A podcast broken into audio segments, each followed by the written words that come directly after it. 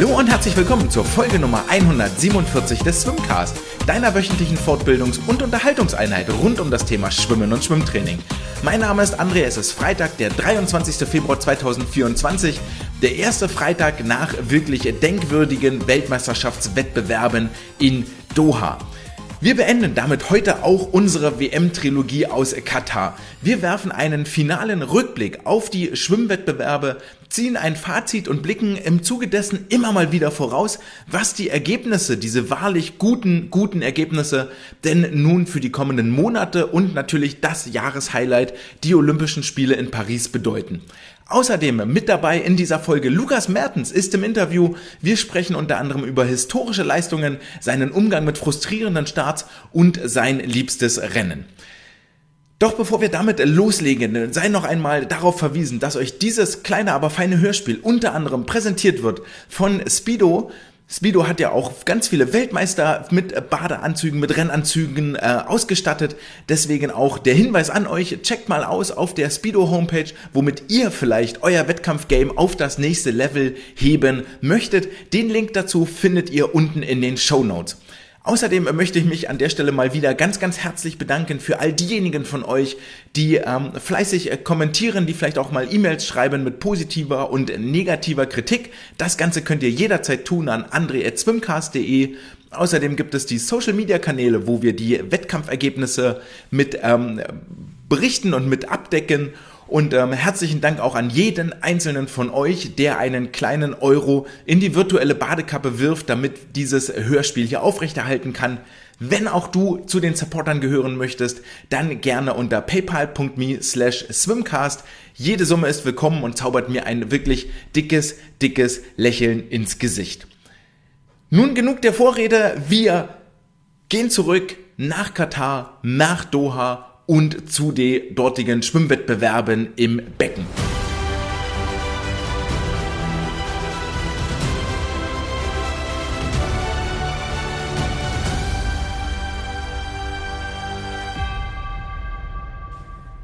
Hierfür zoomen wir einmal ganz weit nach draußen machen das Fernglas auf, legen die Weitwinkel, legen das Weitwinkelobjektiv auf unsere Linse und dann gucken wir mal, was denn diese Backend-Wettbewerbe für den DSV bedeutet haben. Und da kann man schon mal festhalten, dass das Fazit durchaus sehr positiv ausfallen sollte für alle, die dort mit im Becken unterwegs waren. Denn zum einen, jeder einzelne Finalstart, den die DSV-Athletinnen und Athleten hier hatten, war einer, bei dem sie unter der Olympia-Qualifikationsnorm geschwommen sind. Also so schnell, dass sie sich ruckzuck für die Olympischen Spiele qualifiziert hätten. Das bedeutet es auch. Wir hatten letzte Woche im Interview mit Lukas Matzerath mal drüber gesprochen, dass die DOSB-Statuten tatsächlich vorschreiben oder dort niedergeschrieben steht, wer bei der WM in Doha unterhalb der WM-Quali-Norm bleibt der ist auch für die Olympischen Spiele qualifiziert. Heißt also, für jeden einzelnen Finalteilnehmer heißt das, ihr seid eigentlich schon mal dabei für Olympia. Streng genommen hat der DSV dann nochmal spezifiziert und gesagt, hm, wäre schon schön, wenn du unter die ersten vier kommst. Und von diesen Top 4 Platzierungen gab es sage und schreibe sieben Stück im Verlauf der Beckenwettbewerbe. Das waren zum einen die 100 Meter Delfin von Angelina Köhler und die 400 Freistil von Isabel Gose. Dann am zweiten Tag die 200 Freistil von Lukas Mertens und die 1500 Freistil von Isabel Gose. Am Dienstag waren es die 800 Freistil von Sven Schwarz, am Freitag die 800 Freistil von Isabel Gose und am Samstag dann nochmal die 1500 Meter Freistil von Florian Wellbrock. Dazu gesellt sich noch die schon erfolgte Olympia-Qualifikation von Lukas Mertens über die 400 Meter Freistil männlich, macht in der Summe acht sichere Starts in Paris. Vornehmlich über die Kraulstrecken, das kommt ja jetzt nicht so wahnsinnig überraschend. Und auch ansonsten, insgesamt war der DSV mit 21 Vorlaufstarts hier unterwegs. 14 davon haben es ins Finale geschafft. Das ist eine sehr, sehr gute Quote. Vier Rennen insgesamt wurden mit Bestzeit beendet und man sammelte sage und schreibe sechs Medaillen über die Wettkampftage ein. Insgesamt gab es dann noch zwei neue deutsche Rekorde im Verlaufe dieser Beckenwettbewerbe. Das alles, wie die Beteiligten immer wieder betont haben, hier im Februar, wo eigentlich ein sehr, sehr großer Trainingsblock in der Regel ansteht und man gar nicht darauf geprimed ist und nicht darauf vorbereitet ist, wirklich die besten und höchsten Leistungen zu bringen. Und schon alleine aus dem Grund kann man hier jetzt ganz zufrieden rausgehen und sagen, ey, das war ein wirklich lohnenswertes Event. Jeder einzelne Athlet hat hier entweder wertvolle Erfahrungen gesammelt, Beispiel Melvin Imudu, Beispiel Sven Schwarz, oder sogar sich richtig Selbstvertrauen geholt für die kommenden Trainingsmonate und die kommenden Wettkampferfahrungen, wie zum Beispiel eine Isabel Gose mit ihren äh, drei Medaillen, die sie insgesamt eingesammelt hat, oder auch einem Sven Schwarz mit der Olympia-Qualifikation, ein Raphael Miroslav über die 200 Meter Freistil und, und, und. Wir hatten auch am äh, Anfang in der ersten Folge des neuen Jahres eine kleine Vorhersage getroffen und da habe ich gesagt, mindestens eine Weltmeisterin oder einen Weltmeister wird es in Doha geben und mit nur ein bisschen mehr Glück wären es sogar zwei WM-Titel für den DSV geworden und trotzdem war hier und da mal zu lesen, hey, so richtig stark besetzt war diese WM nicht. Äh, gucken wir mal, was das Ganze dann bei den Olympischen Spielen wert sein wird. Und eine Sportlerin, auf die diese Aussage zutrifft oder auf diese diese Aussage angewandt wurde und was sie auch selber gesagt hat, das ist Isabel Gose. Ich würde Isabels Wettkampfwoche in Doha mit der großen, mit dem großen fetten Lettern überschreiben mit Zahltag. Für Isabel war Payday. Nicht nur im tatsächlich monetären Sinne, weil es gab reichlich Preisgeld auch zu gewinnen und da wird sich das Sportlerkonto mit Sicherheit freuen über all die Preisgelder, die dort von World Aquatics fließen werden. Aber es war vor allen Dingen ein Zahltag für jahrelangen Trainingsfleiß, für jahrelang aufsteigende Leistungen, für der jahrelanges Teilnehmen und Performen in Finalläufen gegen historische Konkurrenz. Und ja, man kann jetzt sagen, diese historische Konkurrenz hat gefehlt. Es war keine Katie Ledecky da, es war keine Ariane Titmus da, es war keine Summer McIntosh da. Und dann sage ich aber das Gleiche, wie ich meinen Sportlern damals auch immer gesagt habe. Ey, du kannst bloß die schlagen, die da sind. Was sollst du machen? So sollst du dich jetzt schlecht fühlen, weil du eine Bronzemedaille gewinnst, weil du Vize-Weltmeisterin wirst und die ähm, besten Besten aller Zeiten nicht da waren? Warum? Wofür? Die hätten ja teilnehmen können, haben sich dagegen entschieden und damit bleiben für Isabel Gose am Ende des Tages drei Starts und drei Medaillen übrig. Und das macht mich schon fast tatsächlich ein wenig sprachlos, weil es war so viel so viel Gönnung auch mit dabei, dazu zu gucken, ihre Emotionen zu sehen, von, von Himmel hoch jauchzend bis zu, hin zu, zu Tode betrübt. Es war am ersten Tag begann es mit den 400 Meter Freistil und der Bronzemedaille, ging dann weiter mit der Bronzemedaille über die 1500 Meter Freistil und wurde versilbert am äh, letzten Wettkampfstart für sie über die 800 Meter Freistil. Zu den einzelnen Rennen kommen wir gleich noch, aber vorher müssen wir mal drüber sprechen, was das hier eigentlich bedeutet. Eine Sportlerin, die drei Medaillen bei Schwimmweltmeisterschaften einsammelt. Wir hatten 2022 in Budapest einen gewissen Florian Wellbrock, der damals fünf Medaillen insgesamt aus den Wettbewerben mitbrachte, zwei davon aus dem Freiwasser und drei davon aus dem Becken. Isabel Gose wiederholte jetzt hier diese Beckenerfolge und ich muss ehrlicherweise sagen, das ging mir ein bisschen unter. Denn das ist eine da muss man ziemlich lange zurückblättern in den schwimmerischen Chroniken des deutschen Verbandes, bis man ähnliche Leistungen findet. Ihr wollt Vergleiche, ihr wollt Zahlen, bitteschön, hier kommen sie. Vor 15 Jahren war es Britta Steffen, die in Rom damals 2009 vier Medaillen gewann. Zwei davon im Einzel und zwei davon in der Staffel. Dann war es wiederum vier Jahre vorher, 2005, Antje Buschulte, die vier Medaillen gewann. Zwei Silber, zwei Bronze. Davon auch wieder zwei im Einzel und zwei in der Staffel. Und ihr merkt schon, da war noch niemand dabei, der drei Einzelmedaillen gewonnen hat. Dafür müssen wir nochmal zwei Jahre weiter zurückgehen. Nach Fukuoka 2003, wo eine gewisse Hanna Stockbauer über die 400, 800, 1500 Meter Freistil dreimal Gold aus dem Becken holte. Eine durchaus bekannte Kombination, auch für Isa waren es die drei langen Kraulstrecken, wo sie jeweils mit Edelmetall dekoriert wurde und auf dem Siegertreppchen stand. Also 21 Jahre ist es her, dass eine ähnliche WM-Leistung in Einzelwettbewerben vollbracht wurde. Selbst die 15 Jahre zu Britta Steffen sind eine irre lange Zeit. Da ist so viel passiert inzwischen. Ähm, das ist, das ist wirklich unfassbar, was hier passiert ist. Gleichzeitig heißt das für Isa auch, Top 3 Platzierung heißt drei Olympia-Qualifikationen, wo sie sich jetzt gar keine Gedanken mehr machen muss im April ähm, zu den deutschen Meisterschaften, ob das noch für irgend, ob es da noch irgendeinen Wackler gibt. Sie kann dort alles machen, was sie will. Hauptsache, sie ist am Start dabei und der Rest ist egal. Jeder Start ein Olympia-Quali, jeder Start ein Finale. Das kennen wir schon mit den Finals, jeder Start eine Medaille. Dazu gab es noch einen deutschen Rekord über die 400 Meter Freistil und vermutlich war Isa auch noch bei dieser Weltmeisterschaft in dem Rennen mit dabei, das über äh, das überdauern wird, nämlich die 800 Meter Freistil.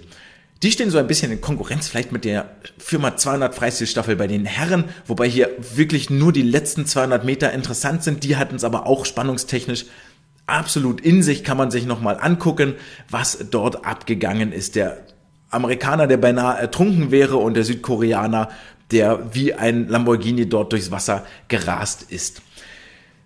Zum Sportlichen bei Isabel. Wir haben schon gesagt, über die 400 Meter Freistil ähm, war es der deutsche Rekord 402,39, die Bronzemedaille direkt am ersten Wettkampftag. Damit auch, man sah das, wenn sie danach auf der, ähm, über der Leine hing, ähm, alle Emotionen von ihr abgefallen sind, Freudentränen über das Gesicht rannen, was das bedeutet. Sagte auch im Nachgang im Interview, dass sie schon wahnsinnig lange, oder Zitat, ich versuche schon so lange unter vier Minuten drei zu schwimmen, was ihr jetzt auch final gelungen ist. Diese 40239 bedeutet auch für sie, dass es die 18. schnellste Schwimmerin aller Zeiten auf dieser Strecke ist, also in den Top 20, die jemals über die 400 Meter Freistil angetreten sind. Das ist echt ein echt ein guter, guter Start gewesen, der mit Sicherheit viel Selbstvertrauen gegeben hat.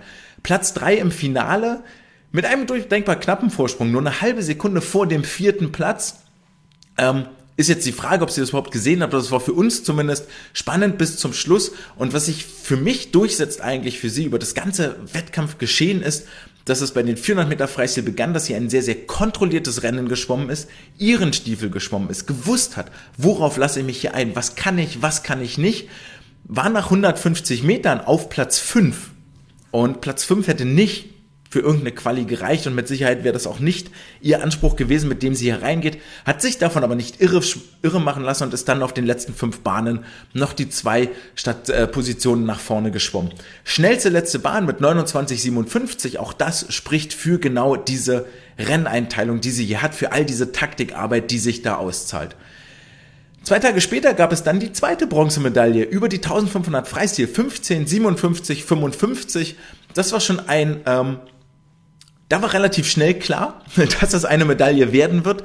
Ähm, die drei Erstplatzierten Simona Quadarella, Li Bingji und Isabel Gose hatten sich zeitig vom Feld abgesetzt. Das heißt, es war schon sehr, sehr zeitig, konnten am Rand ähm, die Deutschlandfahnen geschwenkt werden und konnte jubiliert werden über eine zweite Medaille und die Olympia-Qualifikation. Nur die Farbe war noch ein bisschen unklar und da ging es wohl ihrem Papa im Publikum auch, der da ziemlich lange Nägel gekaut hat, ob es jetzt die Gold-, Silber- oder Bronzemedaille wird. Am Ende wurde es Bronze, weil die zweitplatzierte Chinesin Li Bingji 0,9 Sekunden vor ihr angeschlagen hat. Und generell für ISA spannende Wettkämpfe waren da das Thema dieser Woche. Und damit kommen wir zu den 800 Meter Freistil. Wer das nicht gesehen hat und irgendwo einen Internetzugang hat, die Möglichkeit hat, das nochmal rauszusuchen, setzt euch hin, nehmt euch acht Minuten Zeit und guckt es euch an.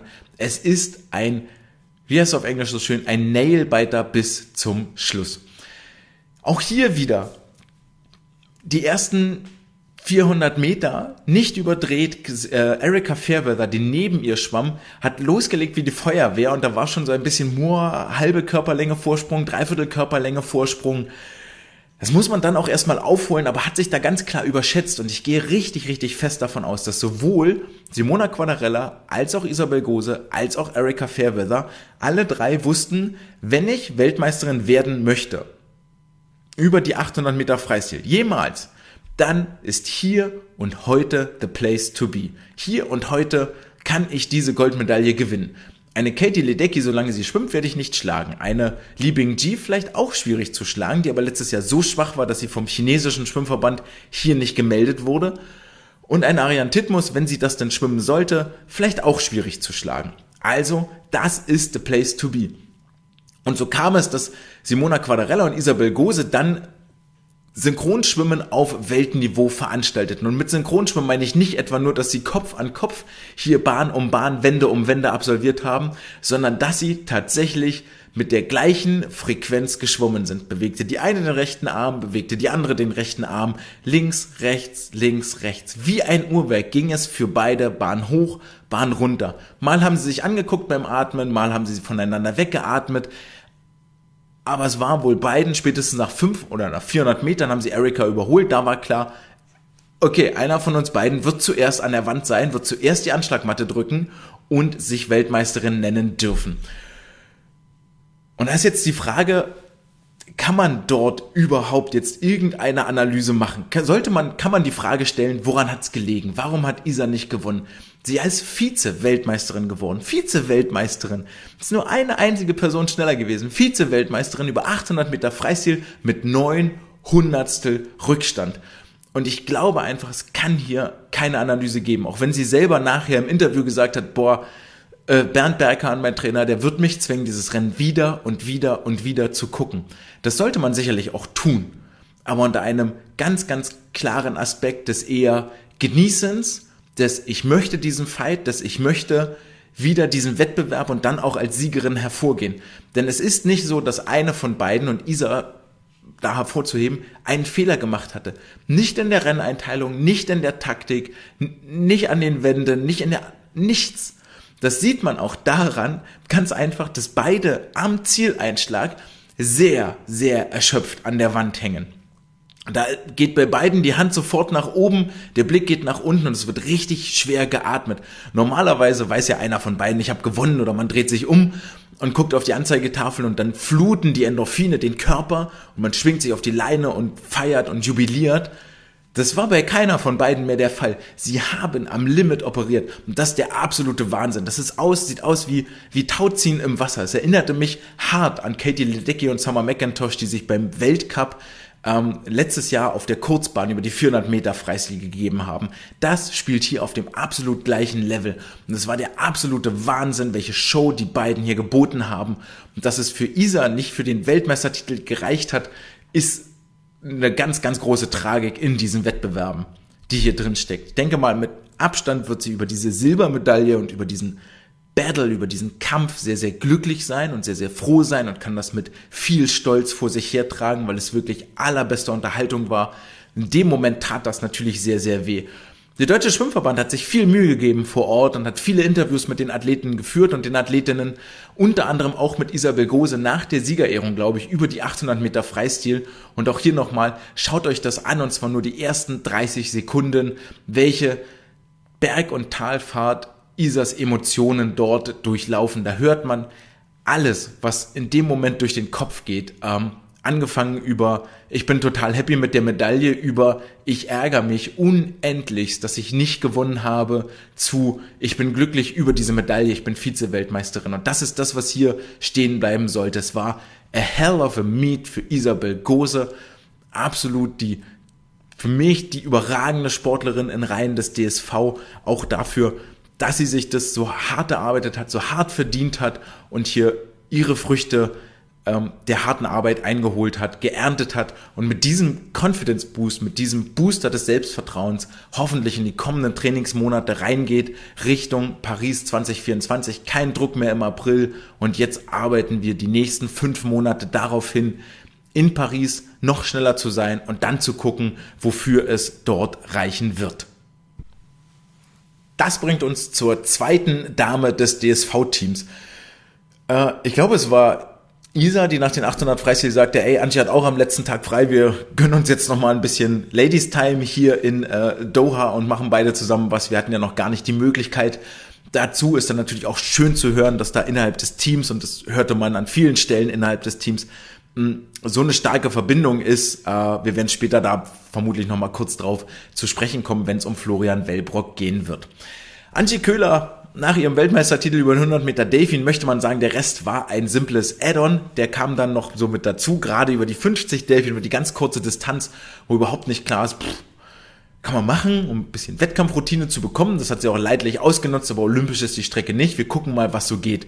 und hat sie deshalb leidlich ausgenutzt, diese 50 Delfin und die Wettkampferfahrung, weil es im Halbfinale für sie nochmal ins Ausschwimmen gegangen ist gegen die Griechen Anna Tuntunaki und äh, dieses Ausschwimmen um, um den Finalplatz, also sprich im Anschluss an das Halbfinale, ähm, das, glaube ich, war ziemlich, ziemlich wichtig für das Selbstvertrauen von Angie, denn das war der erste 50er über die Delfin, der wirklich gut ausgesehen hat, wo ich das Gefühl hatte, sie ist in einem Rhythmus drin, sie ist in einem Flow drin, sie hat wieder ihren Druck, ähm, sie ist nicht verkrampft, nicht versteift, irgendwie ist da vorher sehr gezwungen aus alles, ähm, ist dann dort ins äh, äh Finale eingezogen und durfte im Finale nochmal auf den Startblock klettern. Dieses Ausschwimmen in der Summe, kleine Randnotiz und kleiner Side-Gag, wäre eigentlich völlig unnötig gewesen, weil die Chinesin Yu Yiting auf das Finale verzichtet hatte. So kam also auch noch die Griechin zu ihrem Finaleinsatz. Ähm, genau, dann äh, gingen die acht Mädels dort auf den Startblock und man war gar nicht so richtig klar, okay, welche Angie sehen wir jetzt? Die etwas verkrampfte, etwas steife aus dem äh, Vorlauf und dem Halbfinale oder die lockere mit dem vielen Druck aus dem Ausschwimmen? Und es war das Zweitere, was wir gesehen haben. Denn im Finale flog sie dann nochmal richtig, richtig schnell durchs Wasser, hat sich wieder etwas näher an den deutschen Rekord von, jetzt ist mir der Name entfallen, ähm, an den deutschen Rekord herangerobbt. Äh, Genau, 26,70 war da ihre Zeit. Da fehlt bloß, nee, 26,71 war ihre Zeit, da fehlen bloß noch zwei Hundertstel zum deutschen Rekord. Das war vier Hundertstel unter ihrem, unter ihrer alten Bestzeit. Glaube, in der Summe kann sie dann sehr, sehr glücklich sein und es war ein sehr gelungener Abschluss und es war ein sehr zufriedener Abschluss, denn das war ihr letzter Start, den sie hier ins Wasser gebracht hat. So, und jetzt stört mich das ein bisschen, deswegen gucke ich einmal nach, wer den deutschen Rekord hält. Es ist Aljena Schmidtke aus dem Jahr 2017. Richtig. Über die 50 Meter Freistil war es nicht, war ein bisschen schwierig für, für Angie. Ähm, die Olympianorm steht bei 24,82, der B-Cut, der A-Cut 24,70. Mit dem B-Cut darf man ja als Nation schon melden, wenn nur eine Sportlerin diesen B-Cut unterboten hat. Geschwommen ist Angie am Ende eine 25,74 und das ist mit Sicherheit ähm, nicht das, was sie sich vorgestellt hat. Sieben Zehntel über ihrer Bestzeit am Ende, Platz 20, wirkte da tatsächlich, ich glaube auch mental etwas müde und erschöpft. Würde ich jetzt gar nicht viel drauf geben, machen wir den Deckel drauf. Wir haben es gesehen, haben das mal probiert, ähm, so ist es. Spannend wird viel eher zu sehen zu sein, welche Konsequenzen jetzt daraus für die Olympia-Quali im April gezogen werden. Ähm, Angie hat schon angekündigt, dass sie über die 200 Meter Delfin die Qualifikation für Paris in Angriff nehmen wird. Das ist durchaus auch verständlich, wenn man sich die 100 Delfin anguckt und ihre Leistung ähm, bei der Kurzbahn-EM in Ottopen. Ähm, das wird interessant sein zu sehen, sicherlich auch auf dem Weg Richtung April, wo sie die schon das ein oder andere Mal öffentlich proben wird im Wettkampf, die 200 Delfinas, würde ich mal sagen. Augen auf, wenn ihr in Berlin seid und Angie irgendwo zum Wettkampf gemeldet ist, das könnte nochmal interessant werden.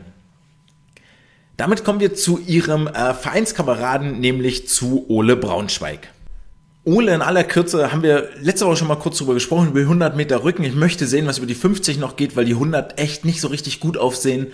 Und ich glaube, die 50 haben ihm auch nochmal Selbstvertrauen gegeben. Es war ein klarer Aufwärtstrend zu erkennen, vor allen Dingen, weil er über das Halbfinale und Finale mit 24, 74 zweimal konstant schnell geschwommen ist. Etwas, was ihm in den letzten Malen nicht so richtig gelungen ist. Schwimmt im Finale dann auch, und das ist mal wichtig zu sehen, bei gleicher Zeit als Achter ins Finale rein und geht als Fünfter aus dem Finale raus. Es ist also durchaus sehr, sehr schwierig, diese Leistung zu reproduzieren. Das gelingt also so ungefähr der Hälfte der Athleten und die andere Hälfte wird langsamer, deshalb Ole sich hier nach vorne schwimmt auf den Platzierungen. Generell muss man vielleicht sagen, diese Rückenwettbewerbe in Doha, boah, schwieriges Feld. Der äh, Weltmeister am Ende, Isaac Cooper, schwimmt über die 50 Rücken zweimal in die Leine rein. Das haben ganz viele gesagt, das hat auch Ole im Interview selbst gesagt, äh, meinte er so, äh, wir schwimmen los und dann hacken wir mal durch, entweder in die Leine rein oder halt nicht. Habe ich Glück oder habe ich halt kein Glück. Ähm, Nichtsdestotrotz sind die 50 einfach anders als die 100. Bei den 50 ist es eine deutlich höhere Frequenz, was ihm gefühlt entgegenkam an der Stelle. Über die 100 muss es vor allen Dingen auf der ersten Bahn meiner Meinung nach mit etwas mehr über den Druck gehen. Die Wasserlage ist nicht so entscheidend für die 50, für die 100 schon deutlich mehr. Da liegt er für mich immer noch zu tief. Ähm, und die ganz große Frage, die ich mir stelle, ist einfach, während bei, bei Angie klare Fortschritte in der Tauchphase zu erkennen sind, muss man sich hier schon die Frage stellen, warum bei Ole eigentlich nicht? Ja, es ist etwas besser, aber es hat beileibe nicht die äh, Verbesserung und die Trajektorie genommen, die das ähm, bei Angie hatte. Und da kann man jetzt vielleicht einen Erklärungsansatz äh, herziehen und sagen, naja, pass auf, Angie liegt ja auch auf dem Bauch und kann da unten gucken und Ole auf dem Rücken. Das macht die ganze ähm, Bewegung im Oberkörper etwas anders und etwas schwieriger, gerade wenn man ins Auftauchen reingeht, kannst du nicht so sehr aus der Körperwelle arbeiten, wie du das in Bauchlage machen kannst. Ähm, das mag eine Begründung dafür sein, dass es da von der Bewegungsausführung einfach eine ganz andere Sache ist und eine ganz andere Geschichte. Aber so richtig happy, mir fehlt da so der Kick, mir fehlt da der Fortschritt. Ähm, auch die Zeiten, die Ole, ich weiß gar nicht, von, von wann sein deutscher Rekord ist, ob der letztes Jahr ist oder zwei Jahre alt ist. Ähm, bei letztem Jahr wäre das ja noch ähm, okay. Nächste natürlich 54, 10 ist ja seine Bestzeit. 50 Rücken, männlich. Wo sind sie? Da sind sie. 24, 57 ist aus letztem Jahr. Ähm, da war er jetzt auch gar nicht so weit weg, diese 17, 17 Hundertstel ist okay, so, das ist gut. Deswegen sage ich auch, diese 50 ähm, Rücken geben ihm da schon, denke ich, Selbstvertrauen für die kommenden Monate und es ist ganz, ganz klar, woran da zu arbeiten ist. Ähm, ja, dürfen wir gespannt sein, was da demnächst noch zu sehen sein wird. Ebenfalls gespannt sein dürft ihr auf Lukas Mertens und was er zu seinen Weltmeisterschaftswettkämpfen zu sagen hat. Ich hatte das äh, Vergnügen, ihn im Interview zu haben und das Vergnügen möchte ich nicht für mich alleine behalten, sondern mit euch teilen. Deswegen gebe ich jetzt ab in das äh, Swimcast Poolhäuschen und äh, wir hören uns nach diesem Interview wieder. Ich begrüße ganz herzlich im äh, Swimcast Poolhaus aus dem heimischen Zimmer in Magdeburg, nehme ich an. Hallo Lukas Mertens. Hallo. Vielen Dank für deine Zeit, die du dir genommen hast. Ihr seid ähm, gestern wieder frisch von der WM in Doha zurückgekommen und gelandet im etwas äh, kälteren Deutschland. Das heißt, du hast schon einige Tage Abstand zu deinen letzten Rennen. Wie ist denn jetzt dein Blick zurück? Wie, wie sieht der aus? Wie würdest du das in äh, einigen Sätzen beschreiben, die Erlebnisse? Also ich blicke durchweg positiv auf die WM zurück. Ähm, es hat sehr Spaß gemacht, auch wieder international auf Top-Niveau zu schwimmen. Äh, das ist ja jetzt schon eine Weile her, seitdem ich den letzten Wettkampf absolvieren durfte. Ähm, deswegen bin ich jetzt wirklich froh, dass es gut geklappt hat, dass ich es auch ja, rechtzeitig noch geschafft habe. Der Start in die Saison war ja nicht so ganz so leicht für mich, äh, wie jetzt wahrscheinlich schon alle wissen. Äh, deswegen bin ich froh, dass es jetzt erfolgreich auch beendet wurde. Ähm, der Termin im Februar mit diesen Weltmeisterschaften ist ja sehr, sehr ungewöhnlich. Für dich sicherlich, ähm, so klang das zumindest gerade durch, ganz, ganz glücklich, um nochmal internationale Erfahrung vor dem großen Highlight Olympia zu sammeln. Wirft aber bei mir tatsächlich die Frage auf, bist du lieber jemand, der im Wettkampf seine Erfahrung sammelt und sich dort mit den anderen misst oder lieber jemand, der still und heimlich äh, sich im Training vorbereitet und dann ein, zweimal die Saison sich präsentiert im Rampenlicht? Ähm, naja, ich, ich würde eher sagen, dass ich so ein Wettkampftyp bin. Also ich schwimme so, so super gerne auf ja, hohem Niveau Wettkämpfe, auch gegen andere. Selbst wenn ich da auch mal vielleicht verliere und nicht ganz vorne bin, ähm, das gehört dazu. Ähm, deswegen würde ich eher sagen, dass ich so ein Wettkampftyp bin. Aber ja, die, durch die letzten Jahre ist es halt immer ein bisschen schwierig, ähm, weil halt immer nur ein Top-Event ist, davor vielleicht nochmal eine Qualifikation. Deswegen sind nicht ganz so viele Wettkämpfe, wie ich es mir vielleicht wünschen würde, aber das ähm, liegt manchmal auch gar nicht in meiner Hand. Äh, das kann ich mir dann nicht aussuchen. Äh, ja, deswegen. Ja. Gegen die besten Messen war das Stichwort und damit würde ich auch ähm, in das Sportliche einsteigen aus Doha und zwar am ersten Wettkampftag beginnend mit den 400 Meter Freistil, die sich ein bisschen oder die sich ziemlich deutlich sogar zu deiner Spezialität herauskristallisieren. Und ähm, auch in dieser Weltmeisterschaft galten ja die 400 Freistil als eines der Rennen bei dieser WM wegen der starken Konkurrenz. Sieben der acht Finalisten von Fukuoka waren mit am Start. Ähm, wie, wie blickst du auf das Rennen? Wie zufrieden bist du mit der Leistung, die du dort gebracht hast? Also ich bin mit der Zeit super zufrieden. Also da kann ich überhaupt nicht, überhaupt nicht meckern. Wenn mir das jemand davor gesagt hätte, hätte ich gesagt, nehme ich, mache ich, gerne. Ähm, aber ja, jetzt im Nachhinein, es war halt wirklich super, super eng da vorne. Äh, ich weiß gar nicht, wer jetzt hinter mir noch war. Das war dann bisschen mehr Abstand, aber zum ersten zwei Zehnte ist natürlich gar nichts. Ähm, vor allem, wenn man bedenkt, dass man, wenn das 405 Meter lang gewesen wäre, hätten wir den, glaube ich, eingesammelt. Äh, da habe ich ein bisschen, naja, ein bisschen zu spät den Turbo gezündet, kann ich ganz ehrlich sagen. Ähm, aber das ist auch, wie gesagt, ein Erfahrungswert, der ich, den ich mitnehme, den ich für die Spiele dann ähm, ja, mir nochmal zu Herzen nehme, dass ich da vielleicht noch ein bisschen mutiger sein kann. Ähm, genau, das, aber ich bin trotzdem super zufrieden. Völlig zu Recht. Du hast die Bronzemedaille gewonnen, damit die äh, Platzierung aus Fukuoka 23 wiederholt und nach äh, der WM-Silbermedaille 2022 in Budapest einen äh, Medaillen-Threepeat quasi gelandet. Ähm, eine Sache, die, glaube ich, in der deutschen Schwimmsportgeschichte nicht so unfassbar oft passiert ist, wenn überhaupt schon. Ist dir das bewusst, was da eigentlich gerade passiert ist, also so in einem historischen Kontext? Nicht wirklich. Also ich habe das einfach, also ich habe einfach mein, mein Ding, mein Rennen abgespult. Ähm, danach haben wir es ausgewertet, haben gesagt, super gemacht. Ähm, aber dass ich jetzt das dritte Jahr quasi auch dann in Folge eine Medaille bei einer Weltmeisterschaft hole, das war mir gar nicht so bewusst. Also es ist schon, ist schon klasse, aber wir gehen da mal, ja, vielleicht ein bisschen zu cool mit um oder zu, ja, dass es normal wäre. Ähm, da kann man sich vielleicht doch mal ein bisschen mehr feiern als äh, sonst, als wir es sonst tun würden. Aber ich bin sehr stolz auf mich. Ich glaube auf jeden Fall ähm, ordentlich feiern, zumal wenn wir zurückgucken, die drei Podeste uns angucken, dann ist Elijah Winnington, der jetzt äh, Silber gewonnen hat und 22 gewonnen hat, der einzige, der mit dir überhaupt nochmal auf dem Podest stand. Sonst waren das immer völlig, völlig andere Gesichter, was ein Ausdruck deiner Konstanz ist. Ähm, Konstanz in diesen 400 Freistilrennen haben auch äh, ich habe es hier gewisse Wahnwitzigkeiten genannt. Also es war ein äh, 22 ein Elijah Winnington, der, der ein irres Rennen geschwommen ist und absolut nicht zu schlagen war in dem Moment. Im vergangenen Jahr waren es äh, Sam Short und Ahmed Hafnoui, die äh, Platz 1 und 2 in Weltrekordnähe ähm, geschwommen sind. Und auch dieses Jahr hast du angesprochen, der Südkoreaner Woo Min Kim, der ähm, die ersten 200 Meter eine irre Pace vorgelegt hat. Du hast in allen Rennen immer den Eindruck vermittelt, als würdest du deinen Stiefel runterspulen. Nimmst du überhaupt wahr, was auf den Nachbarbahnen passiert und machst du dir da Gedanken drüber? Also ich nehme es sehr wohl wahr, ähm, aber in dem Rennen, ja, da habe ich mir auch gedacht, der ist jetzt schon gefühlt eine Länge weg. Ähm, da hätte ich, also vielleicht hätte ich einfach ein bisschen früher zünden können, aber das war einfach schon ganz schön krass, was der am Anfang abgespult hat, wie du schon sagst. Also das macht man nicht mal einfach so. Und der ist jetzt am Ende hin auch, ja, sag mal, gut eingebrochen, hat es dann irgendwie noch über, das, äh, über die Ziellinie gebracht, aber äh, bei dem, wir hatten einen Plan besprochen, äh, ich und mein Trainer, und den habe ich eigentlich ganz gut äh, durchgebracht. Ähm, an ein, zwei Stellen im Rennen hat es vielleicht ein bisschen gehapert. Die eine oder andere Wende, wenn die vielleicht ein bisschen schneller gewesen wäre oder die letzten, ja, die letzte, letzten zwei Bahnen, da hätte man da das gewinnen können. Aber ähm, wie gesagt, das gehört alles zu meiner Karriere dazu. Ich bin auch wirklich jung. Ich bin jetzt noch nicht ähm, steinalt und ich lerne bei jedem Rennen dazu. Absolut, da liegen hoffentlich noch einige erfolgreiche Jahre vor dir. Hm, das nächste Event, was vor dir liegt, und dann möchte ich auch den Deckel drauf machen auf die 400 Freistil, weil noch ein paar, paar andere Rennen mit dabei waren, sind die Olympischen Spiele.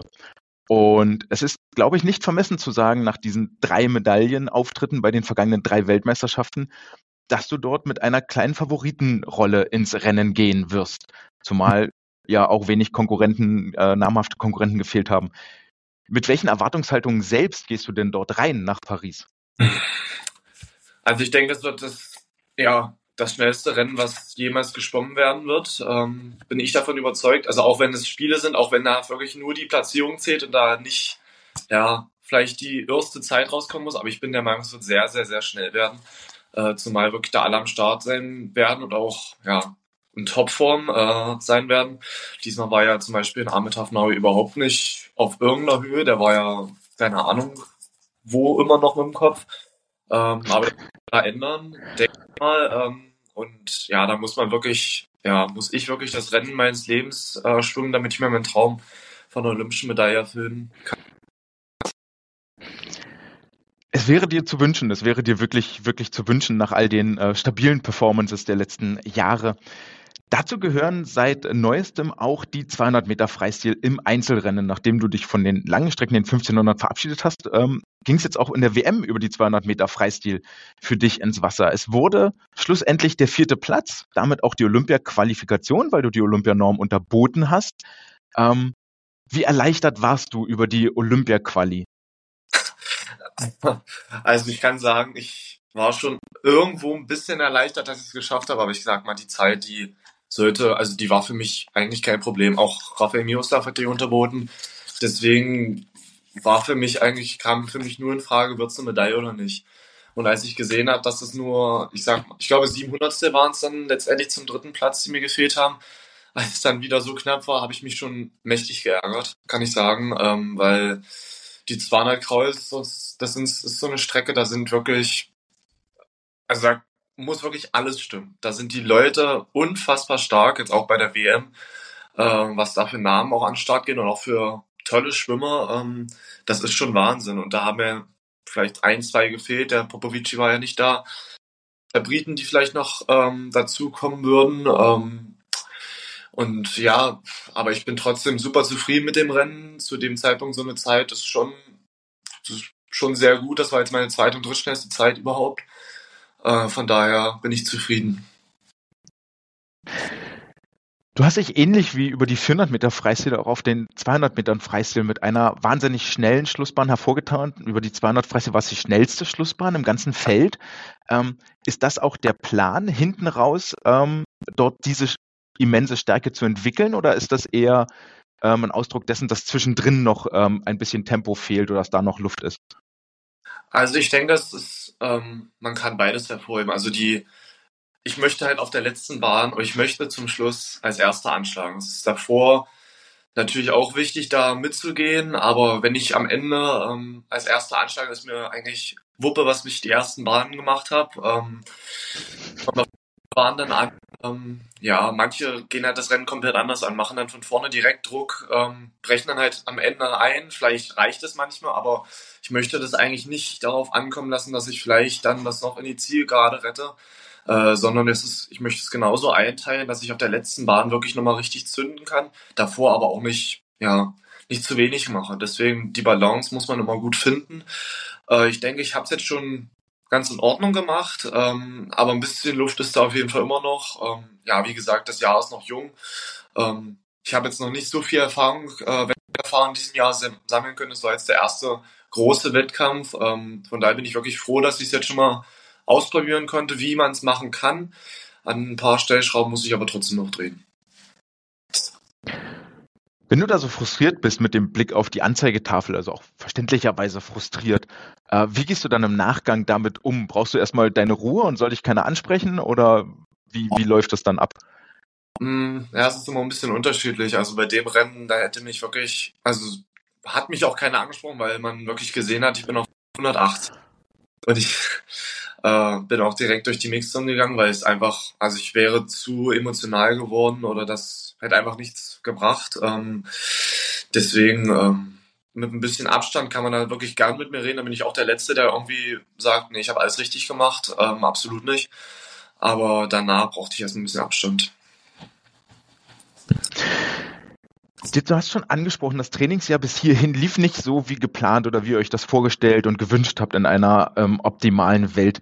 Ist das etwas, was dich dann hinsichtlich der Wettkämpfe auch verunsichert, dass du vielleicht gar nicht so genau weißt, wo stehe ich, was kann ich?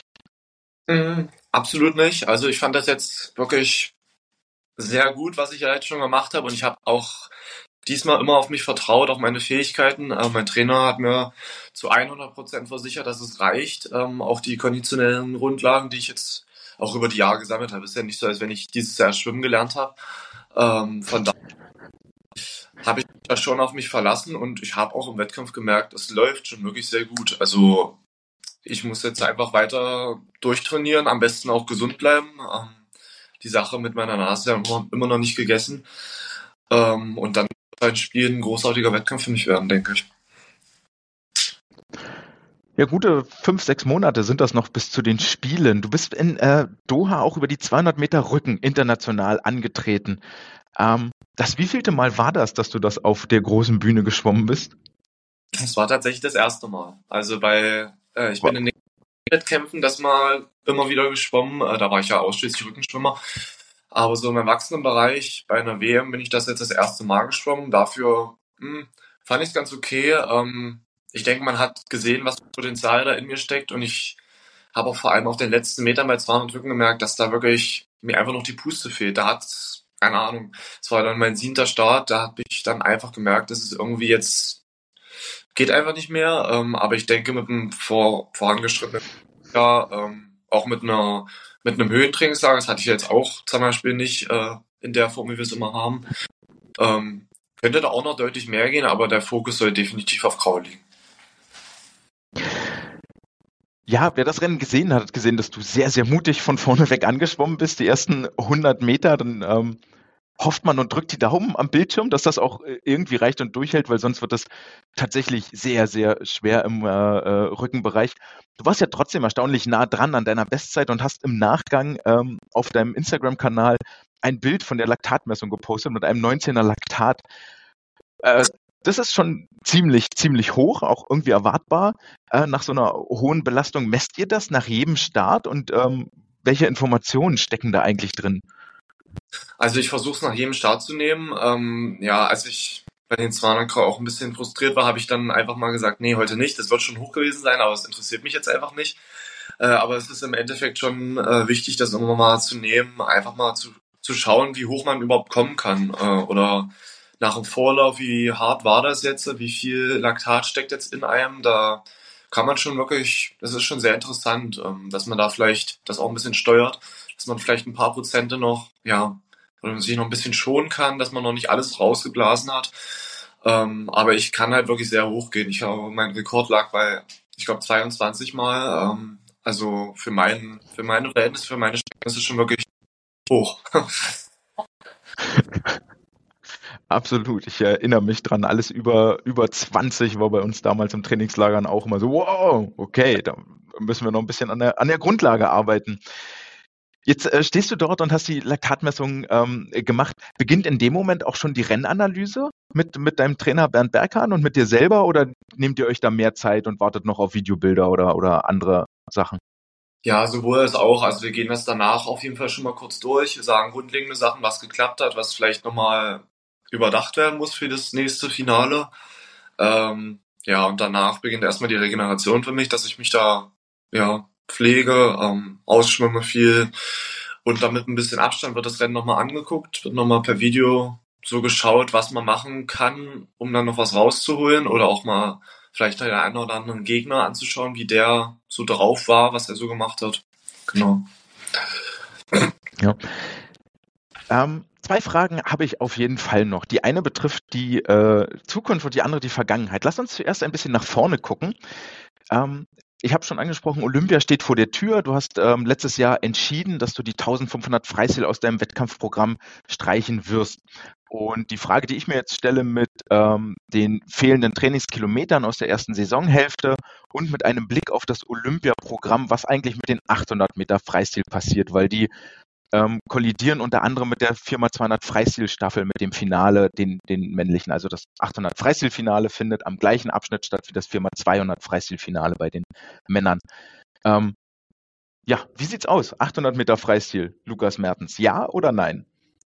Ja, das kann ich jetzt auf jeden Fall noch nicht sagen. Also ich habe die 800 auf jeden Fall, ähm, ja, die möchte ich eigentlich schwimmen. Also ich denke, das ist eine geile Strecke, auch im Hinblick, was ich eigentlich ja, im Ausdauerbereich auch alles leisten kann. Die 1500 waren ja letztes Jahr auch ganz, ganz ordentlich. Und ich denke, die 800 liegen halt genau zwischen den 400 und 1500. Das ist so die Strecke, die auch sehr gut funktionieren kann. Ich denke, letztes Jahr hat man auch gesehen, dass ich da definitiv eine Medaillenkandidat bin. Ähm, wenn ich da das Rennen vielleicht, ja, ich will gar nicht sagen, dass ich es falsch geschwommen bin. Ich bin einfach sehr mutig gewesen, wurde am Ende leider nicht äh, belohnt. Das ist manchmal so. Ähm, hat auch vielleicht ein bisschen was mit, ja, ja, ich will nicht sagen Glück zu tun, ähm, aber es hätte auch anders laufen können. Ich denke, ein fünfter Platz mit so einer Zeit das ist auch sehr ungewöhnlich. Ähm, ja, von da ich äh, 800 schwimmen werde, aber ja, die Staffel ist natürlich auch eine, ein geiles Rennen. Äh, mit den Jungs macht es immer noch mal besonders Spaß. Da bin ich auch meine Bestzeit über die 200 Freistil geschwommen und da muss man einfach schauen, ja, was man machen kann. Es ist eine spannende Frage und ich möchte ehrlich gesagt nicht in deiner Haut stecken, um das zu entscheiden. Ich erinnere mich an das Fukuoka-Rennen, als die vier vor dir platzierten jeweils Kontinentalrekorde schwimmen mussten, um dich zu besiegen. Das war äh, schon auch sehr, sehr, sehr beeindruckend. Ein kleiner Blick zurück nochmal zu den 400 Meter Freistil. Ähm, 22 Budapest, ähm, Elijah Winnington zündet den Turbo auf der Schlussbahn. Du gewinnst die Silbermedaille. 2023 Fukuoka, Sam Short, Ahmed Hafnaoui greifen den Weltrekord an. Du gewinnst die Bronzemedaille. 2024, äh, du, ihr startet deine Aufholjagd auf Booming Kim mit der Bronzemedaille für dich. Wenn du so zurückblickst auf die drei Rennen, welches davon würdest du als dein liebstes Rennen bezeichnen? Also da ist halt die Frage, was man, was ich davon verstehe. Also ich fand das Rennen letztes Jahr in Fukuoka war, ich will nicht sagen entspannt, entspannt ist kein Rennen, aber das war eindeutig. Also ich glaube, die Zeit, die die beiden Kollegen da geschwommen sind, die hätte ich an dem Tag nicht schwimmen können. Ähm, vielleicht mit ein bisschen, vielleicht in ein, zwei Jahren oder vielleicht sogar dieses Jahr schon ist es vielleicht möglich, aber da in, an dem Moment war das absolut unmöglich. Von daher würde ich sagen, dass das so das Rennen war, wo ich mir gedacht habe, das wird definitiv eine Medaille. Das hatte ich die ganze Zeit im Kopf, habe ich auch gesehen. Ähm, aber ich fand das ja in Budapest bei der WM, als ich gegen Elijah geschwommen bin, ja, das war eigentlich schon mit das, das Geilste. Auch wenn ich auf der letzten Bahn ja nicht mehr, nichts mehr gegenzusetzen hatte, da war, da war er einfach deutlich stärker. Ähm, aber es hat am meisten Spaß gemacht, das Rennen, denke ich, weil wir es einfach ähm, extrem mutig gestaltet haben. Wir waren eigentlich die ganze Zeit, ich war eigentlich die ganze Zeit vorne, ähm, von daher, genau. Okay. Vielen Dank für diese Auskünfte und die Einblicke in deine WM-Erlebnisse. Ähm, letzte Schlussworte. Du, äh, ich lege dir eine Postkarte hin mit Doha und dort äh, darfst du beliebig viel draufschreiben, was auch immer draufpasst und an deine Familie oder Freunde verschicken. Was schreibst du drauf? Äh, darauf, dass es ein, dass es ein geiles Event war, dass ich gerne wieder zurückkomme, dass ich mich gerne daran erinnere. Ähm, ich denke, das war das Event, was mir jetzt am meisten ja, Mut gegeben hat in den letzten, ja, würde sagen, schon fast Jahren, dass ich es schaffen kann bei Olympia, ähm, trotz dieser widrigen Umstände. Ähm, und ich würde mich bei allen bedanken, dass alle immer nicht glauben, geglaubt haben, an meinen Doc natürlich, dass er mich so behandelt, wie er es tut. Ähm, ich bin allen sehr dankbar. Vielen, vielen Dank, Lukas, für deine Zeit und deine Worte. Ich drücke die Daumen für Olympia und äh, freue mich, wenn wir uns wiedersehen. Ja, vielen Dank. Da sind wir wieder zurück im Studio und ähm, ja, nochmal vielen, vielen Dank, Lukas, für deine Zeit und deine Einblicke hier, auch ähm, wie du so umgehst mit den etwas äh, schlechteren Rennen. Und spannend eigentlich auch für mich zu hören, dass dir dieser Medaillen-Threepeat, diese drei WMs aufeinander mit Medaillen gewinnen und was das doch für eine geile Leistung ist, ähm, dass ihr das selber gar nicht so sehr bewusst ist und ich hoffe, ihr könnt dann noch eine kleine äh, alkoholfreie Sektflasche öffnen und das zumindest mal für einen Tag genießen und kurz innehalten. Mir persönlich ist nicht so richtig, also ich habe nicht in den Geschichtsbüchern jetzt gewühlt und bin alle Ergebnisse durchgegangen, wem das im DSV schon mal gelungen ist, bei drei aufeinanderfolgenden Weltmeisterschaften eine Medaille im gleichen Event zu gewinnen. Ich lehne mich mal weit aus dem Fenster und würde sagen, das hat noch keiner geschafft. Und wenn das schon einer geschafft hat, dann ist es wohl trotzdem so, dass Lukas hier zu den ganz, ganz großen und seltenen Erscheinungen im deutschen Schwimmen gehört. Einer, der da vielleicht auch noch hinkommen wird, ist Sven Schwarz. Nach unserem Gespräch letzte Woche stand für ihn noch eine Start auf der Startkarte oder auf dem Unterarm. Weiß ich nicht, ob er das äh, auch so macht wie die etwas jüngeren, die sich das noch nicht so ganz merken können. Es war die längste Strecke im Wettkampfprogramm, nämlich die 1500 Meter Freistil sichere Qualifikation für das Finale und das war eigentlich schon äh, relativ wilde Vorläufe über die 1500 Freistil, denn Sven Schwarz und äh, Florian Wellbrock waren im gleichen Vorlauf im vorletzten, ich glaube das war der dritte von vier und ähm, das war tatsächlich, wie von Sven vorhergesagt, ein relativ langsames Rennen. Mag sein, morgens bliblablub, nehme ich alles so hin, ähm, aber da kam ja noch ein Lauf danach, der sich darauf einstellen konnte. Und das war schon, ähm, Sven schlug in seinem Vorlauf als Fünfter an, da kriegt man schon mal das Zittern. Und ist das nicht klar, dass du damit unter die schnellsten acht ähm, für einen zweiten Start rutscht. Aber es war tatsächlich so, dass aus diesem dritten Vorlauf mit Sven und Flo sich insgesamt sechs Athleten fürs Finale qualifizierten und nur zwei aus dem folgenden vierten und letzten Lauf. Da war es unter anderem Gregorio Paltrinieri, der sich verpokert hatte, der vermutlich wieder spekulierte, dass er auf der Randbahn ins Finale reinrutschen wird. Das gelang ihm nicht. Er wurde am Ende nicht Achter, sondern Neunter in der Gesamtabrechnung und da niemand abgemeldet hatte, blieb für ihn nur der Platz auf der Tribüne und das Zuschauen. Ebenfalls ähm, die Finale von der T Tribüne angucken musste Ahmed Hafnoui, aber das kennen wir ja jetzt irgendwie schon aus den vorangegangenen Ergebnissen und ist nicht mehr so die ganz große Überraschung. Aber das Paltrinieri im Finale fehlte, das sollte schon nochmal ähm, erwähnt werden, denn Sven schwamm am Ende in 14,47,89, knapp vier Sekunden über seiner Bestzeit und landete mit dieser Zeit schlussendlich auf dem sechsten Platz. War über die Rennen, über die Gesamtdistanz so lange in einem Pulk unterwegs mit Florian, auf die genaueres Rennen kommen wir gleich noch. Ähm, hat aber auch hier ein bisschen bewiesen, so wie gut seine Renneinteilung sein kann, denn im letzten Drittel, auf den letzten 500 Metern, schwimmt er sich von Platz 8, von ganz hinten, von ganz hinten nochmal drei Plätze nach vorne auf den fünften Platz. Und ähm, das ist schon mal gar nicht so schlecht in so einem WM-Finale, das zweite WM-Finale seiner Karriere. Ähm, da kann man auch schon mal gerne ein bisschen, bisschen aufgeregt sein und ähm, das verpeilen über die 1500, siehe Erika Fairweather. Nun ja, am Ende wurde es Platz 6 für Sven. Ich denke durchaus ein Ergebnis, mit dem er sehr, sehr zufrieden sein kann. Der Fokus schien hier aber ganz klar auf den 800 Metern zu liegen, wo er seinen Sweet Spot hat. Das hat er auch selber im Interview gesagt. Und nach der erfolgten Olympia-Quali hier nochmal all in zu gehen, das hat auch immer alles an der Stelle es soll, klingt nicht, soll nicht klingen wie eine Ausrede, aber eine mentale Komponente fehlten vielleicht der letzte Biss, zumal ein äh, Daniel Wiffen oder ein Florian Wellbrock vorne an diesem Tage einfach nicht einzuholen waren. Und damit kommen wir zum letzten Athleten aus dem DSV-Team. Es ist Florian Wellbrock und während Isabel Gose das große Label Zahltag und Payday an, angehofft bekommen hat, müssten bei Florian Wellbrock in dicken, fetten Lettern neben, unter, über seinem Namen auf jeden Fall sehr eng verhaften, verhaftet mit ihm das Comeback.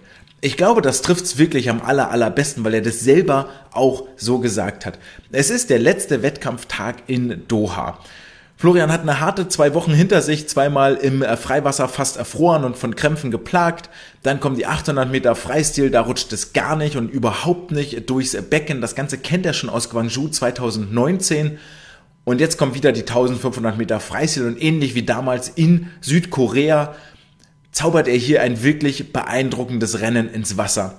Er wird am Ende des Tages nach diesen 30 Bahnen Vize-Weltmeister, schnappt sich die Olympia-Qualifikation über die 1500 Meter, was im deutschen Schwimmverband schon echt eine Hausnummer ist, das hier schon einzutüten und den Stress wegzuhaben und gibt im Anschluss einen seltenen Einblick in sein Inneres. Er wird dann nämlich nach dem Interview mit den Worten zitiert, ich denke, die mentale Leistung, die ich heute gebracht habe, ist fast höher einzuschätzen als die körperliche Leistung.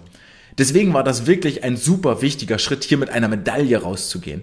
Dass ich jetzt nach Guangzhou das zweite Mal bewiesen habe, nach solchen Tiefschlägen stark herauskommen zu können, das zeigt einfach, dass sich das Kämpfen immer lohnt, egal wie bescheiden das mal laufen kann. Und ich denke, das zeichnet mich als Sportler und auch als Menschen aus. Er wird dann im Weiteren nochmal zitiert mit den Worten oder gibt äh, folgende Worte zu Protokoll in die Kamera, sich nach den Enttäuschungen wieder aufzubauen und zu motivieren und im Kopf stark zu bleiben, hat viel, viel Kraft gekostet. Und wer das Interview mit Franka Weber gelesen hat, die äh, gehört hat, mit mir, wo, wo sie auch kurz anreißt, die Arbeit, die sie damals in Guangzhou mit Flo gemacht hat, 2019, der weiß, dass das viel, viel Arbeit ist. Und Flo macht dir ganz klar deutlich, ey, das geht auch alles nicht spurlos an mir vorbei. Mit Sicherheit auch nicht die WM in Fukuoka letztes Jahr, die er hier nicht anspricht, aber auch die wird noch in ihm drinstecken. Und wenn du über den Sommer hinweg und dann jetzt im Februar nochmal, ich meine in der Summe, was war das, 800, 1500, zwei Freistilrennen, nochmal 800, fünf wirklich für, für seine Verhältnisse miserable Rennen hinlegst, dann, dann geht das nicht spurlos an dir vorbei. Und umso nachvollziehbarer ist es, dass er im Anschluss eine große Erleichterung verspürt, offensichtlich mit diesem Weltmeistertitel nach Hause zu gehen und sehr, sehr schön finde ich auch, dass er hier tatsächlich einen Einblick gibt und eine menschliche Komponente zeigt und ein bisschen abrückt von dem, was man sonst ganz einfach ähm, ja, protokollarisch vielleicht ähm, dahinreden würde. Sportlich war das durchaus auch ansprechend. Ähm, ganz vorneweg war der Ire Daniel Wiffen, der war nicht einzuholen an dem Tag. Äh, müssen wir überhaupt nicht drüber reden. Eine, eine, absurde Zeit für den Februar, hat dort, glaube ich, aber auch alles reingelegt. Ähm, was er hat, war mit Sicherheit schon einigermaßen vorbereitet für diese Wettbewerbe. Da bleibt spannend zu sehen, wie es in Paris, welches Ceiling er noch hat, in welche Höhen er noch vorschwimmen kann. Aber es war schon mal eine ziemlich, ziemlich gute Ansage, was uns wohl in, äh, bei Olympia über die langen Strecken erwarten wird. Florian Wellbrock hat nun im anschließenden Interview bei den Boxern, würde man sagen, seine Nehmerqualitäten hervorgehoben. Und wenn wir auf das Rennen gucken, dann muss man sagen, ganz klar festhalten, Unrecht hat er damit nicht. Denn die 1500 Meter waren hinter Daniel Wiffen ein super, super spannendes Rennen. Davon hat man tragischerweise nicht so viel gesehen weil die Kamera immer wieder im Close-up auf Daniel gezeigt hat und dahinter diese sieben Sportler, die alle auf einer Linie das Rennen quasi absolviert haben, waren so selten zu sehen. Das muss im, äh, im Live auf der Tribüne ein viel, viel besseres Bild gewesen sein, als es am Ende im Fernsehen auf den Bildschirmen war. Florian schlug als Zweiter an, 14:44:61 und damit nur zwei Zehntel Vorsprung vor dem Franzosen, der die Bronzemedaille gewann, vor David Aubrey. Und wenn wir auf die Zwischenzeiten gucken, dann gilt hier das Gleiche, wie eigentlich auch bei Isa galt. Und das kann man dann wohl als, ähm, als Merkmal von Bernd Berghans Trainingsgruppe festhalten, weil auch Lukas das so benannt hat. Es war eine wahnsinnig gute Renneinteilung von Florian. Bis zur 800 Meter Marke ist er im 29,8er Schnitt geschwommen mit seinen fast schon ikonischen und ähm, stilprägenden, langen, kräftigen Zügen mit viel Rutsch, mit viel Gleiten. Ähm, schiebt er viel Wasser weg. Es ist irre effizient, gerade wenn man auf die Nachbarbahn guckt, was die sich abarbeiten, um auf das gleiche Tempo zu kommen. Und bis 800 Meter, 850 Meter, 29,8er Schnitt, liegt dann dort auf Platz 5 mit einer halben Sekunde Rückstand zum zweiten. Also alles auf einer Linie und kein Grund, Panik auszubrechen, das noch reichlich Wasser wegzuschaufeln, bis die Anschlagmatte das Ende signalisiert.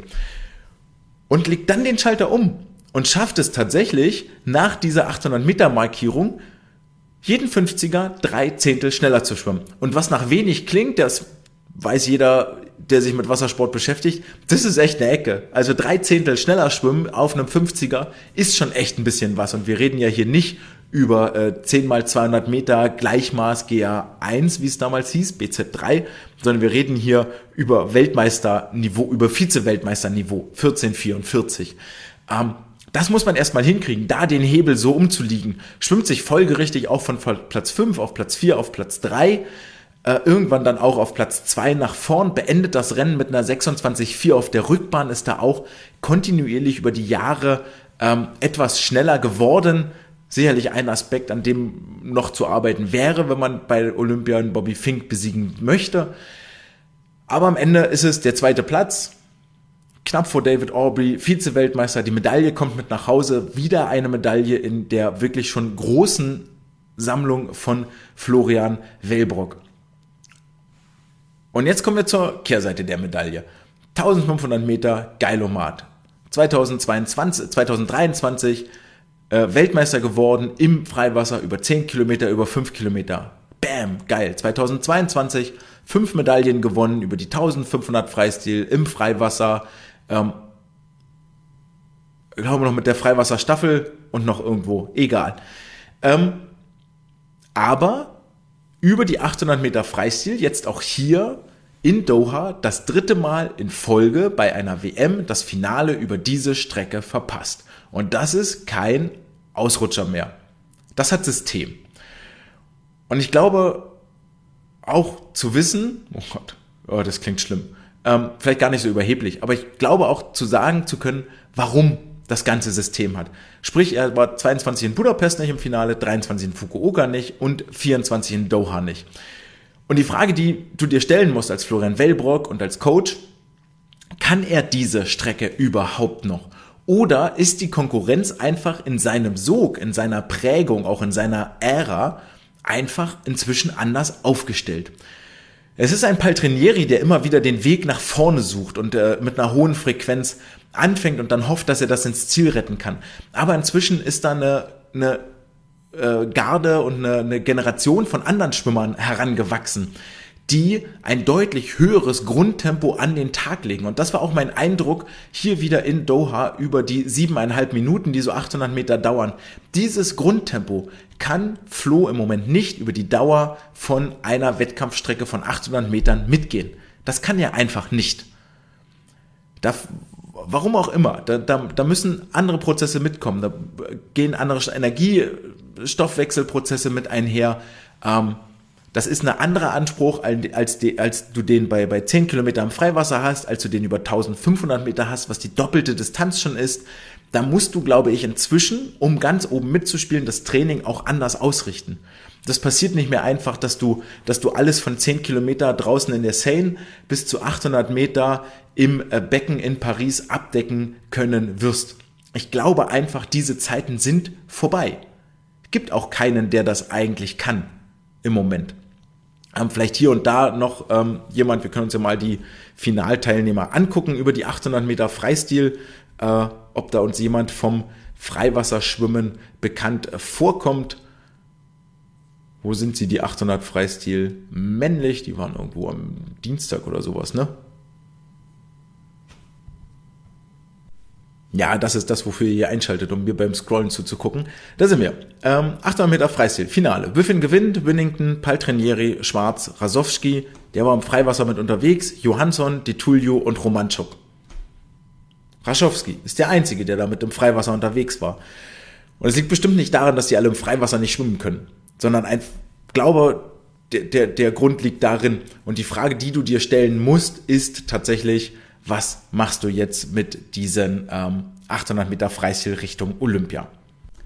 Das ist die Frage, die hier im Raum steht. Was machst du mit den 800 Metern? Und damit kommen wir zum abschließenden Fazit und wir werfen nochmal einen Blick auf die einzelnen Standorte und Trainingsgruppen. Es war für den DSV die erfolgreichste Weltmeisterschaft seit 2009 und das ist das, was nach draußen transportiert worden ist und auch von den Medien aufgegriffen worden ist. Das ist das Wichtigste, was hier passieren konnte. Es gab quasi nur positive Schlagzeilen. Selbst dieses kurze, dieses Verfehlen von Florian des 800 Meter Finals wurde einfach überschattet von einem Sven Schwarz, der dann sich die Olympia-Quali, den Olympiatraum erfüllte, wurde überschattet oder deutlich übertüncht und überstrahlt von den sechs Medaillen, die die DSV-Athleten und Athletinnen hier aus dem Becken gefischt haben, allen voran auf der Frauenseite mit dem Weltmeistertitel und den drei Medaillen von Isabel Gose.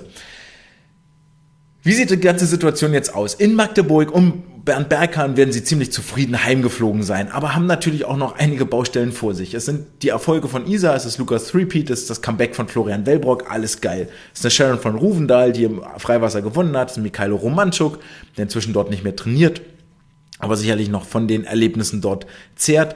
Ähm, Moisha Johnson, die auch im Freiwasser mit unterwegs war. Also es ist eine sehr internationale Trainingsgruppe. Ein Arne Schubert, der das erste Mal im Freiwasser unterwegs war. Das ist schon eine wirkliche Weltniveau-Gruppe. Aber die wirst jetzt überlegen, okay, über 1500 Freistil waren einige Favoriten erstaunlich langsam. Paltrinieri, Hafnaui, einige Favoriten waren nicht anwesend, Sam Short, Bobby Fink, auch über die 400 und 800 gilt das Gleiche.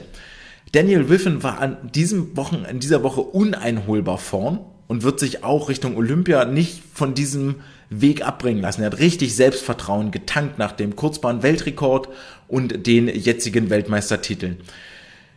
Ehrlicherweise um diesen WM-Titel ging es für Florian am Ende natürlich auch nicht mehr, das ist klar, sondern darum, überhaupt noch sauber mit einer ordentlichen Leistung ins Ziel zu kommen. dass es die Silbermedaille geworden ist, ist ganz, ganz wichtig gewesen. Ich glaube aber, wäre Flo jetzt eine 14,39 geschwommen und Vierter geworden, wäre das genauso gut und genauso zufriedenstellend, genauso ähm, genauso von ihm bewertet worden. Lukas Mertens seinerzeit, seiner, seinerseits ähm, wird die 1500 Meter Freistil fallen zu lassen, ähm, als die beste Entscheidung seiner Karriere bewerten. Frage, die ich ihm gestellt habe und die natürlich auch hier aufkommt, ist, wie sinnvoll sind die 800 Meter eigentlich? Olympiafokus auf 400 Freistil, 200 Freistil und die 4x200 Freistil Staffel bedeutet dann schon sieben Starts. Packst du die 800 noch mit dazu, um das Ganze um einen achten und neunten Start zu erweitern und das 800 Freistilfinale im gleichen Abschnitt zu schwimmen wie das 4x200 Freistilfinale bei den Männern, glaube ich nicht so eine richtig clevere Entscheidung, ehrlich gesagt. Ähm, Eine Isabel Gose wird ihr hartes Wettkampfprogramm weiter durchziehen. Und das muss man sich nochmal vor Augen führen. Auch jetzt hier in Doha waren es zweimal 1500 Meter, sind schon drei Kilometer, zweimal 800 Meter sind 4,6 und zweimal 400 Meter sind 5,4 Kilometer im, Weltmeister, im Wettkampftempo auf, auf absolutem internationalen Topniveau. Das kann man gar nicht hoch genug hervorheben. Ähm, in meiner Mickey Mouse Welt würde ich jetzt hingehen und sagen, ey Flo, pass auf, du hast ein bisschen Trainingsrückstand. Wir gehen jetzt in die Intensitäten rein. Wir gucken mal, wie schnell wir dich noch kriegen. Nutzt das für die 800 Freistil, dass dir dort vielleicht Trainingskilometer fehlen. Nutze das, um über die kurze Strecke nochmal mehr anzugreifen. Ähm, dann hat man zusammen mit Sven Schwarz zweimal Weltniveau und Lukas Mertens hat den Rücken frei für die Staffeln. Oliver Clement gibt es ja auch noch. Auf der anderen Seite ich möchte das hier wirklich niemandem vorschreiben. Und dann kommt noch eine Arne Schubert ums Eck und dann kommt noch eine Leonie Mertens ums Eck. Also das sieht alles sehr, sehr positiv aus dort in Sachsen-Anhalt. Wie sind die Berliner nach Hause, Hause, Hause geflogen und wie wird Lasse Frank wohl in seinen Memoiren diese Wettbewerbe festhalten? Ähm, für ihn wird es jetzt, glaube ich, einzig und allein darum gehen, Angie Köhler mit dieser Form und etwas besser möglicherweise sogar noch nach Olympia zu bringen und dort ins Ziel zu bringen. Das ist, äh, haben sie jetzt mehrfach gezeigt, dass sie das können. Und jetzt gilt es darum, das auf die ganz, ganz große Bühne zu bringen. Bau Ole auf, dass der wieder seine verlässliche Rückenkraft wird, seine verlässliche Rückenforce. Da muss jetzt Energie rein. Dass das klappt auf der zweiten Rennhälfte, das werden wir im April dann sehen bei den ähm, Olympia-Qualifikationswettkämpfen und macht diese Truppe, behalte sie so bei, wie sie ist, denn das wird immer wieder hervorgehoben. Nele Schulze, Bente Fischer, Henning Mühlleitner, Leonie Kuhlmann, Lisa Marie Finger, um nur einige zu nennen. Ähm, spannend natürlich auch, was passiert dort im Nachwuchs mit Passek und Co. In Bochum von der SG Ruhr, von der SG Frankfurt war dabei Lukas Matzerath, der war natürlich richtig gut unterwegs, hat viel gelernt, ist mal wieder das erste Mal seit langem hingefallen. Daraus werden Marc und Lukas mit Sicherheit die richtigen Schlüsse ziehen. Ähm, schön zu hören, dass äh, Lukas hier auch die 200 Meter Brust in Angriff nimmt für die Olympischen Spiele. Das ist wahnsinnig spannend. Und dann müssen wir sehen, was dort in Bochum am dortigen Stützpunkt Landesstützpunkt, ähm, aus der zweiten Reihe nachwächst. Ein Jano Schmidt, ein Jano Beschnitt, ein Nils, äh, ein, ein Nils Woddo, eine Paula Buß, eine Warnecke, ähm, Zwillinge. Das wird spannend zu sein, was es dort Richtung DJM dann für Leistungen geben wird. In Potsdam, glaube ich, hat Melvin das ziemlich gut zusammengefasst. Es war eine Lehre. Und das wird auch für die Potsdamer gelten mit ihrer ganz, ganz starken Truppe. Ähm, der mir jetzt gezeigt hat, einer mal wieder Erfahrung gesammelt und äh, kann sich Christian Diener anschließen, der diese WM- und Olympia-Erfahrung schon gesammelt hat. Und da kann sich Melvin jetzt anschließen. Und die beiden können für zum Beispiel einen Ole Mats Eidam ähm, viele wertvolle Hinweise geben, wenn er denn zuhört, denn auch er hat verkündet, Olympia ist das Ziel. In Hannover werden sie die Sektkröken knallen lassen. Das All-In für Sven hat sich gelohnt, sich voll auf den Sport zu fokussieren. Olympia-Quali, hurra, bam, bam. Ähm, wir haben das in Sack und Tüten. Jetzt gucken wir, dass wir noch eine zweite Qualifikation fix machen und dann werden wir in Paris mal richtig die Hütte rocken. Und das gleiche wird sich Raphael auch denken, der zurück nach Indiana geflogen ist. War ein geiles Event. So machen wir auf jeden Fall weiter. Einige waren aber gar nicht dabei und für, auch für die wird es interessant gewesen sein zu sehen, was geht, was geht nicht.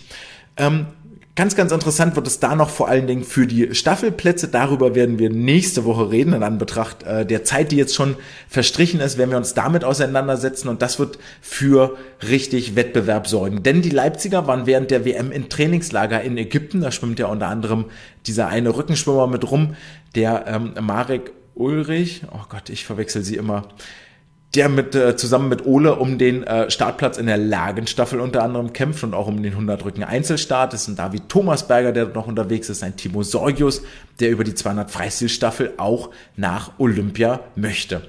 Die Heidelberger sind aktuell auch im Trainingslager unterwegs. Da wird eine Maja Werner ähm, ganz interessant zu, interessiert zugeguckt haben, ähm, ob sich die Firma 200 Freistilstaffel qualifiziert. Ähm, auch die Essener werden hingeguckt haben und natürlich auch ein Joscha Seicho in Malaysia, eine Anna Elend, eine Hanna Küchler. All die werden hier beobachtet haben, was dort in Doha passiert, wie sich ihre Konkurrenten auf den Strecken schlagen, unter anderem um Staffelplätze oder um Einzelstarts. Und ihre richtigen Schlüsse daraus ziehen. Es bleibt also spannend auf jeden Fall in den kommenden Monaten, wer da die deutschen Fahnen, das Schwarz-Rot-Gold nach Paris und nach Frankreich im sportlichen Sinne ziehen wird. Vorerst geht es im heimischen deutschen Wettkampfbecken weiter. Da findet unter anderem das Piranha-Meeting in Hannover statt und der Olingser Sprintertag in Solingen. Wie gesagt, nächste Woche werden wir uns dann mal mit den Olympiastaffeln etwas intensiver auseinandersetzen. Also mal gucken, welche Staffeln sind denn dabei. Ihr wisst es schon, sechs von sieben haben sich qualifiziert, alle außer der 4x100 Freistil der Frauen. Ähm, und dann werden wir dort äh, mögliche Aufstellungen beleuchten und was da möglicherweise so drin ist, denn da gab es einige, einige Überraschungen, die ich mir so nicht irgendwie vorgestellt hätte. Nach dieser harten WM-Woche oder nach diesen harten zwei WM-Wochen könnt ihr jetzt guten Gewissens die Nachmittage verplanen. Ihr müsst nicht mehr am Bildschirm hängen und euren äh, Medaillenträgern, Medaillengewinnerinnen und Gewinnern, euren Idolen und Stars zujubeln. Ihr könnt zum Beispiel ein bisschen mal wieder ins Training gehen. Ähm, die aufkommende Sonne genießen, es wird äh, Frühling und vor allen Dingen gilt wie immer, wenn ihr irgendetwas vorhabt und geplant habt, dann lasst es eine Sache sein. Seid nett zu euren Mitmenschen. Es war mir eine Freude, euch heute hier zu unterhalten. Wir hören uns nächste Woche wieder. Das war's erstmal für heute. Ciao!